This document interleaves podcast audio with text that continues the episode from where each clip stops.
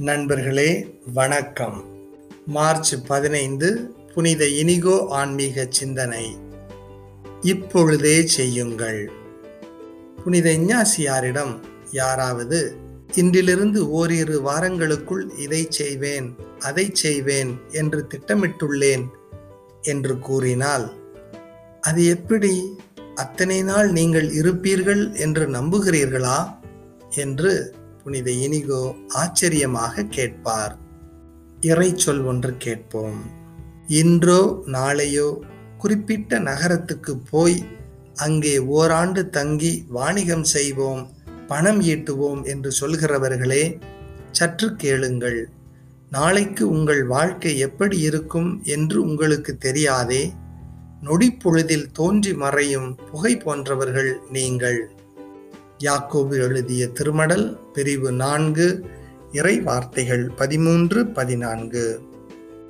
இன்று செய்து முடிக்க வேண்டிய எத்தனை வேலைகளை செய்யாமல் நீங்கள் தள்ளி வைத்துள்ளீர்கள்? ஆய்வு செய்து பாருங்கள்.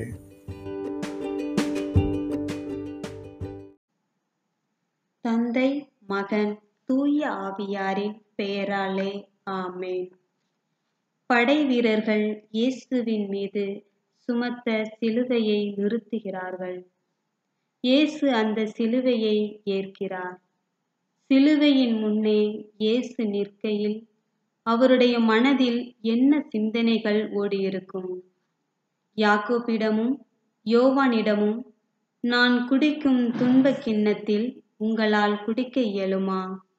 நான் பெரும் திருமுழுக்கை உங்களால் பெற இயலுமா என்று கேட்டபோது அவருடைய மனநிலை என்ன? இப்போது இந்த சிலுவையின் முன்னே அவர் நிற்கும்போது அவருக்கு எப்படி இருந்தது? சிலுவையை அவர் என்றுமே எதிர்பார்த்தபடிதான் இருந்தார். ஆனால் கசையடிப்பட்டதில் இரத்தம் எல்லாம் வழிந்தோடி விட்டது. நிற்கக்கூட உடலில் சிறிதும் பலம் இல்லை. தோல் எல்லாம் காயம். முதுகு பழங்கந்தையாக கிழிந்துள்ளது. அவர் எப்படி சிலுவையை தூக்க முடியும்? தோளிலே எப்படி அதை வைத்து கொள்ள முடியும்?